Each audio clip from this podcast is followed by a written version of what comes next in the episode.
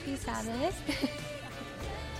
you know, it just occurred to me while I was sitting down that this will be my most likely very last sermon in this church before we head on to the new church. So I'm a bit nervous today. so, wow. But um, today we are continuing the Elijah series. I'm Elijah, a man of God. And um, going back to almost two years ago in June 2016, on my very first Sabbath here in Loma Linda, I have preached my first sermon.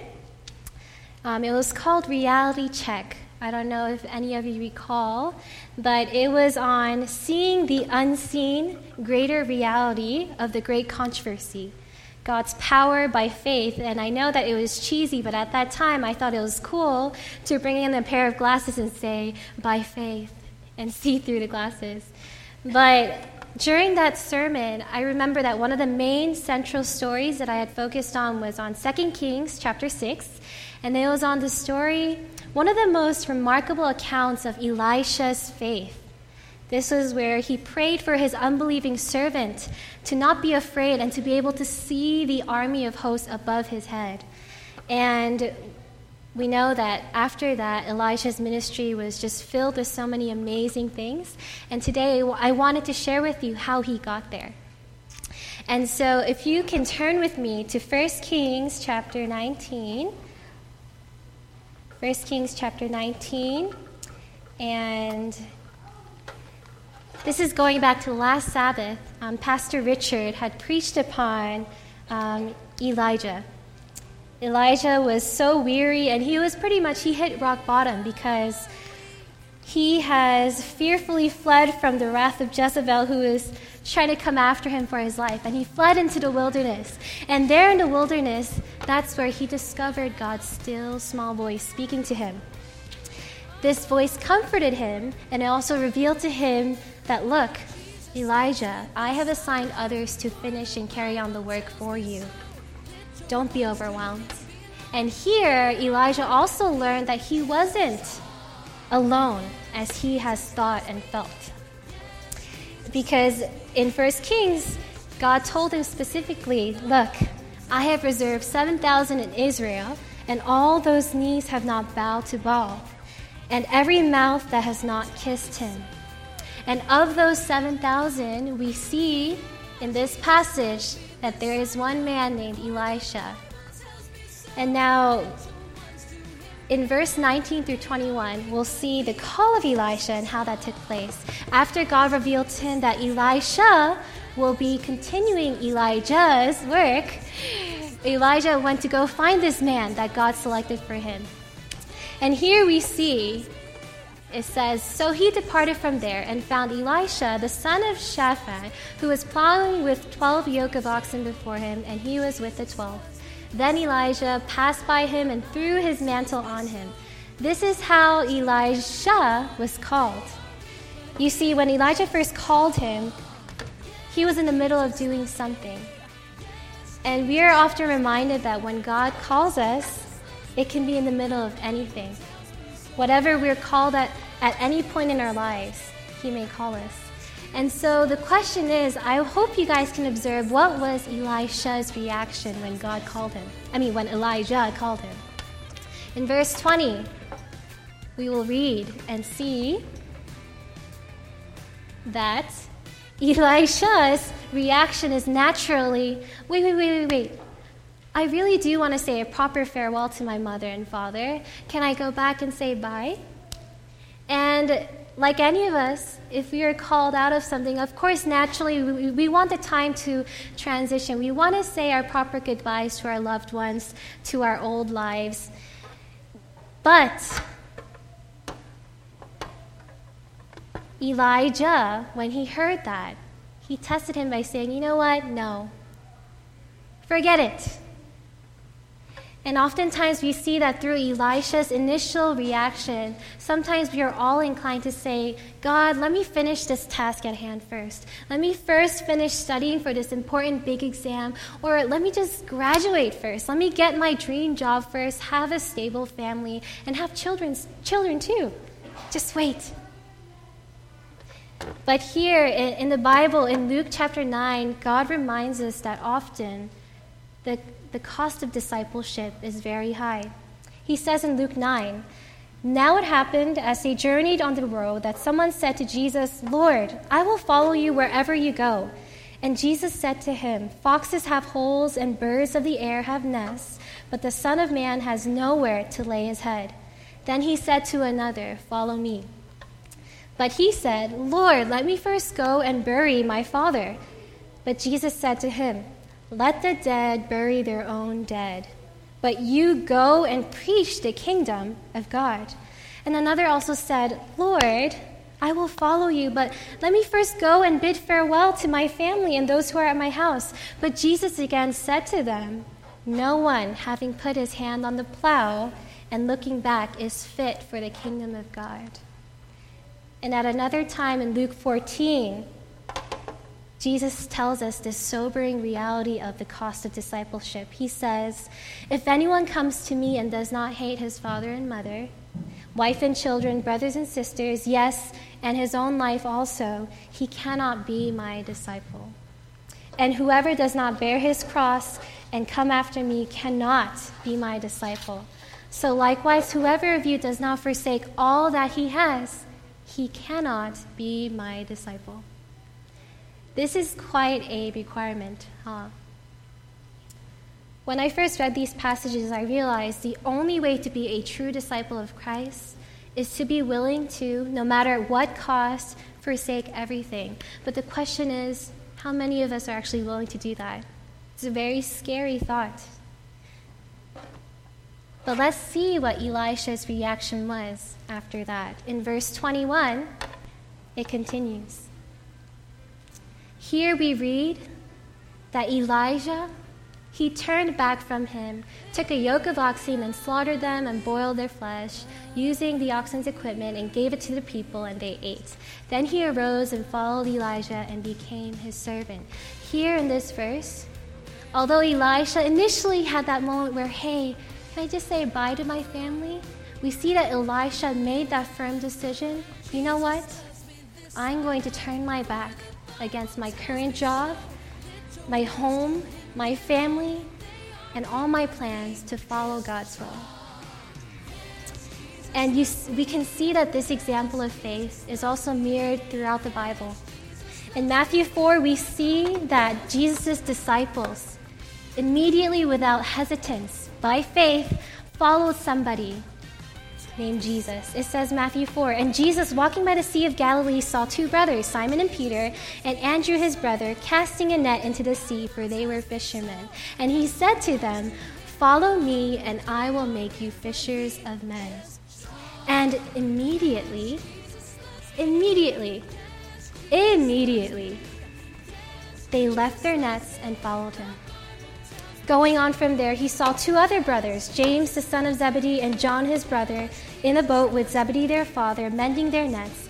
He called them, and immediately they left the boat and their father and followed him. In Matthew 9, we see the despised tax collector named Matthew. Same thing. Jesus says, Follow me. And it says how Matthew dropped everything his job, his wealth, and followed after Jesus. And there's another story, one of the stories I love. It's about Rebecca. When Abraham's servant went to get her after God chose her as a wife for Isaac, the family, they were trying to persuade, hey, let's delay her trip. Let us enjoy our daughter for a little longer. Can you leave a little later? But we see that Rebecca, by faith, deciding to leave the only home and family she ever knew and to see a man she's never met before, she says, I will go. Now, looking at all of this, I realize that God does not ever call us to follow Him and to do His work at our convenience or our timing and our ideals. He always calls us to follow Him and to do His work as He sees fit and at His timing. But the question is do we trust Him enough to follow Him, to drop everything we ever knew and have and to follow him. You see, as Elijah's servant and disciple, we know that Elisha walked with, observed, served, and learned from Elijah for several years. That's what any disciple does follow after their master. And during this time, we know that everything Elisha saw under Elijah's leadership, every menial task and faithfulness in the little things, we know that he was being trained and prepared for a calling and ministry as the next prophet of Israel.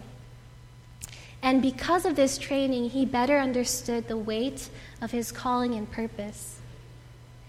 Now, most of us in this room, I can safely assume that we have been very privileged to be Christians and Adventists our whole life.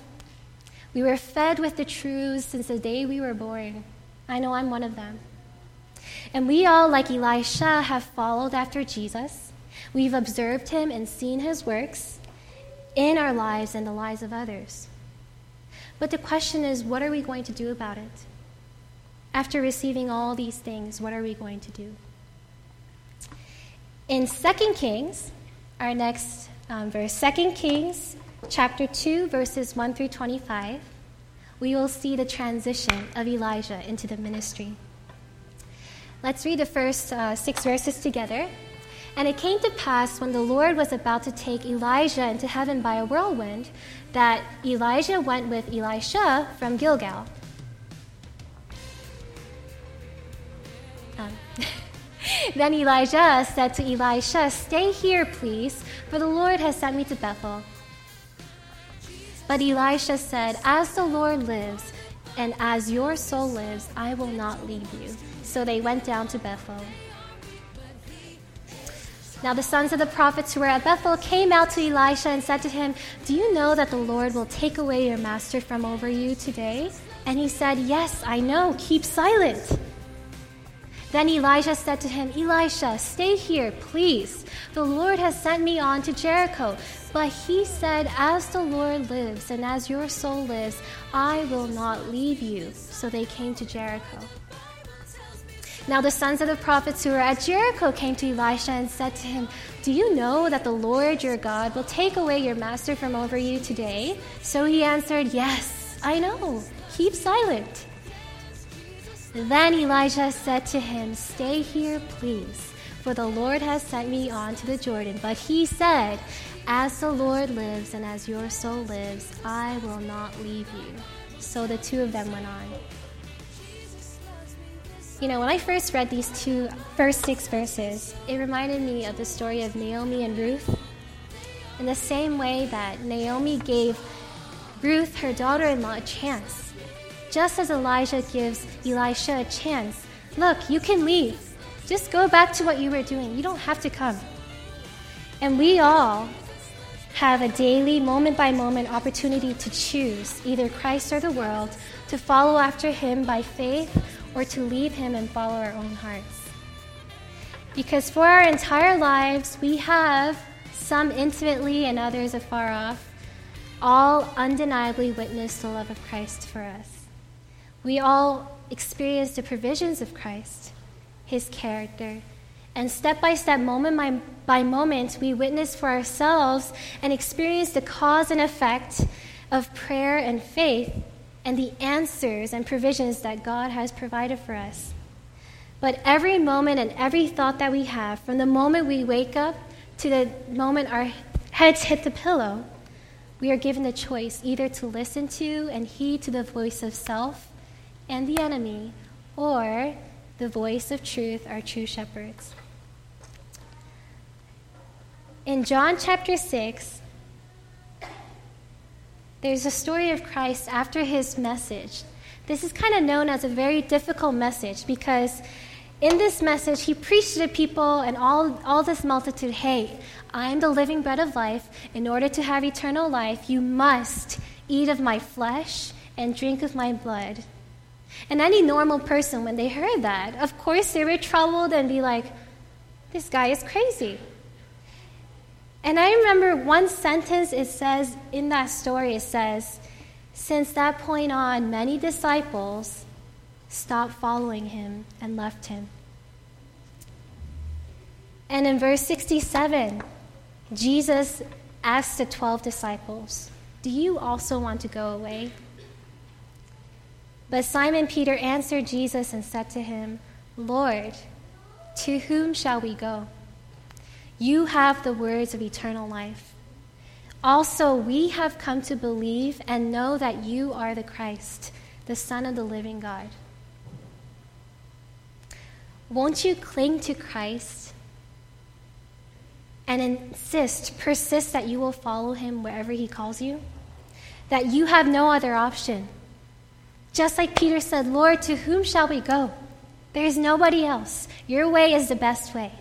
And by faith, won't we be able to say, when we are given the choice to follow him or to leave him, won't we, like Ruth, say to Naomi, Entreat me not to leave you or to turn back from following after you, for wherever you go, I will go, and wherever you lodge, I will lodge. Your people shall be my people, and your God, my God. Where you die, I will die, and where you will be buried, there I will be buried. The Lord do so to me, and more also, if anything but death parts you and me. Can we say that to Jesus when he gives us that choice every day? Now, in verse 9 of this chapter, we see that before Elijah goes, he tells Elisha, Look, before I go, ask me anything. I'll give it to you. It's a parting gift. And what do you think of all the things in the world that Elisha could have asked for that this man asked for?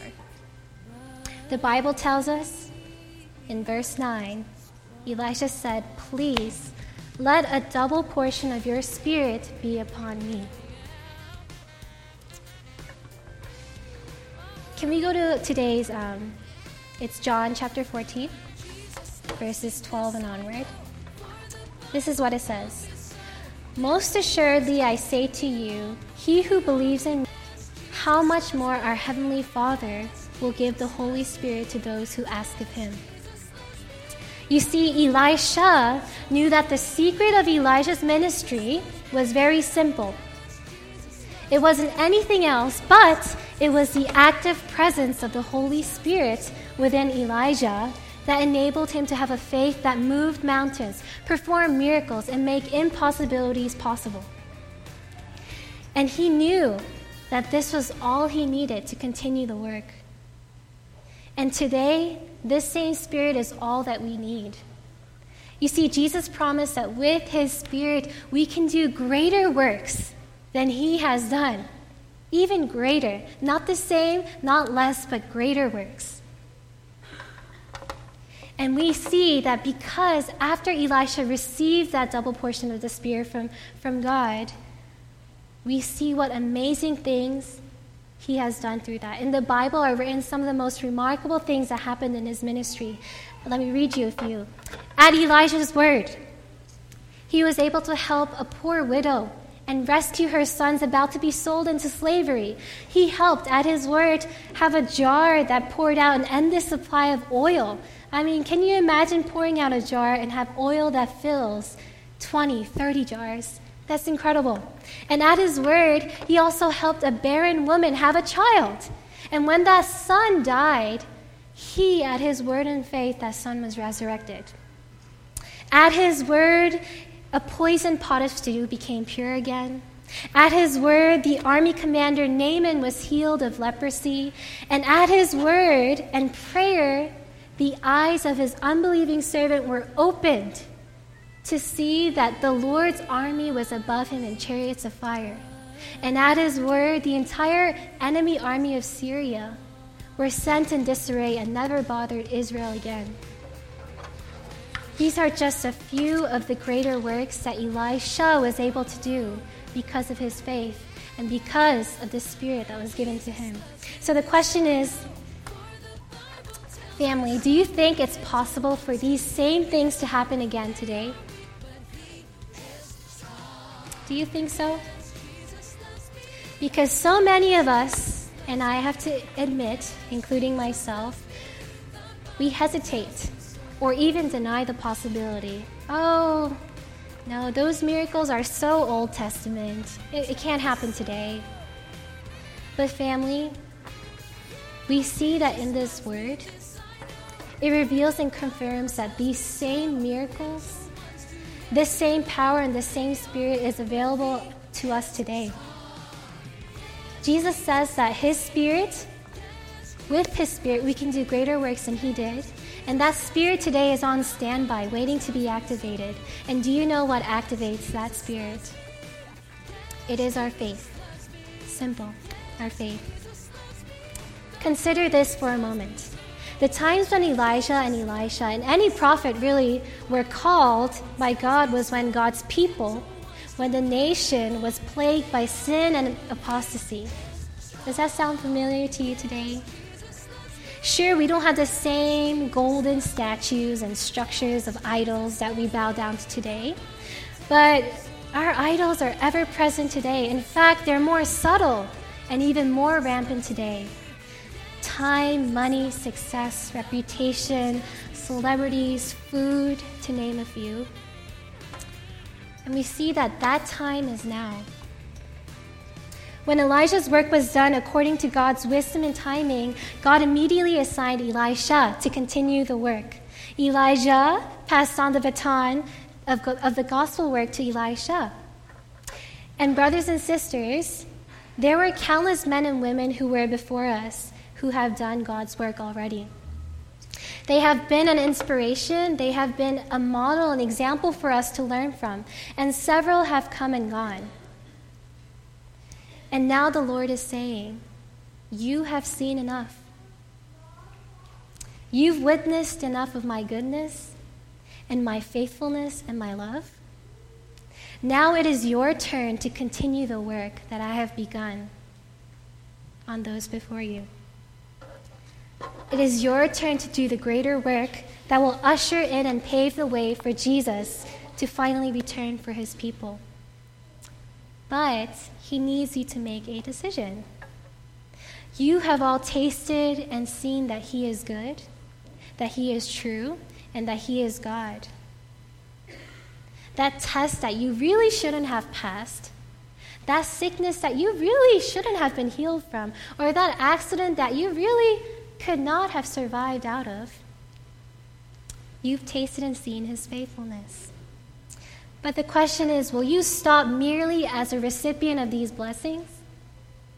Or will you make that same choice to cling to him just like Ruth to Naomi, just like Elisha to Elijah, just like the early Millerites to the true church, and just like the remnant church to the final mission, which is go into all the world and preach the good news to all nations and every creature. Go therefore and make disciples of all nations, baptizing them in the name of the Father, the Son, and the Holy Spirit, teaching them to observe all things that I have commanded you. And lo, I am with you always, even to the end of this age. Amen. Will you insist and persist in saying, Here I am, send me? Anytime, anywhere, anything, I will follow you to the end. To those of you who will make that choice, who choose that today, right now in this moment, is a very special promise I want to close with today. It's found in Acts chapter 2. Acts chapter 2 should be on verse 16 and 17. This is what was spoken by the prophet Joel. And it shall come to pass in the last days, says God, that I will pour out of my spirit on all flesh. The Spirit we talked about throughout this whole sermon, the Spirit that enables us to do the greater work than Christ Himself, is freely given us, given to us right now. Men and women, sons and daughters, and children of God, will you choose to see the greater reality and choose to do the greater work today? Let's bow our heads for prayer. Most loving Father, thank you for choosing people like us. We are but dust of the earth, but you called us to continue the last work. Thank you for the gift of your Holy Spirit that you promise to all who ask, and this Spirit that will enable us to do not just a great work, but the greater work, greater than Christ Himself, to hurry your Son's coming. And we always choose to follow you by faith we pray this in the name of Jesus. Amen.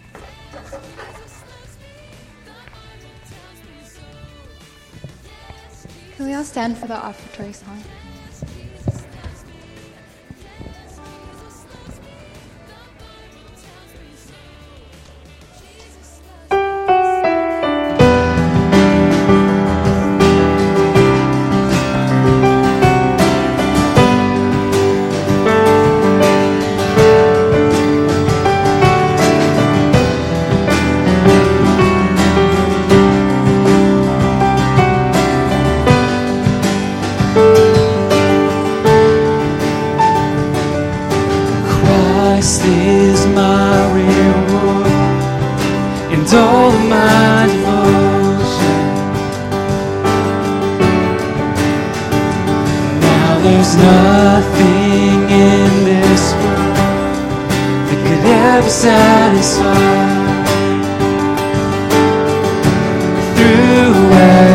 trial, my soul will sing, no turning.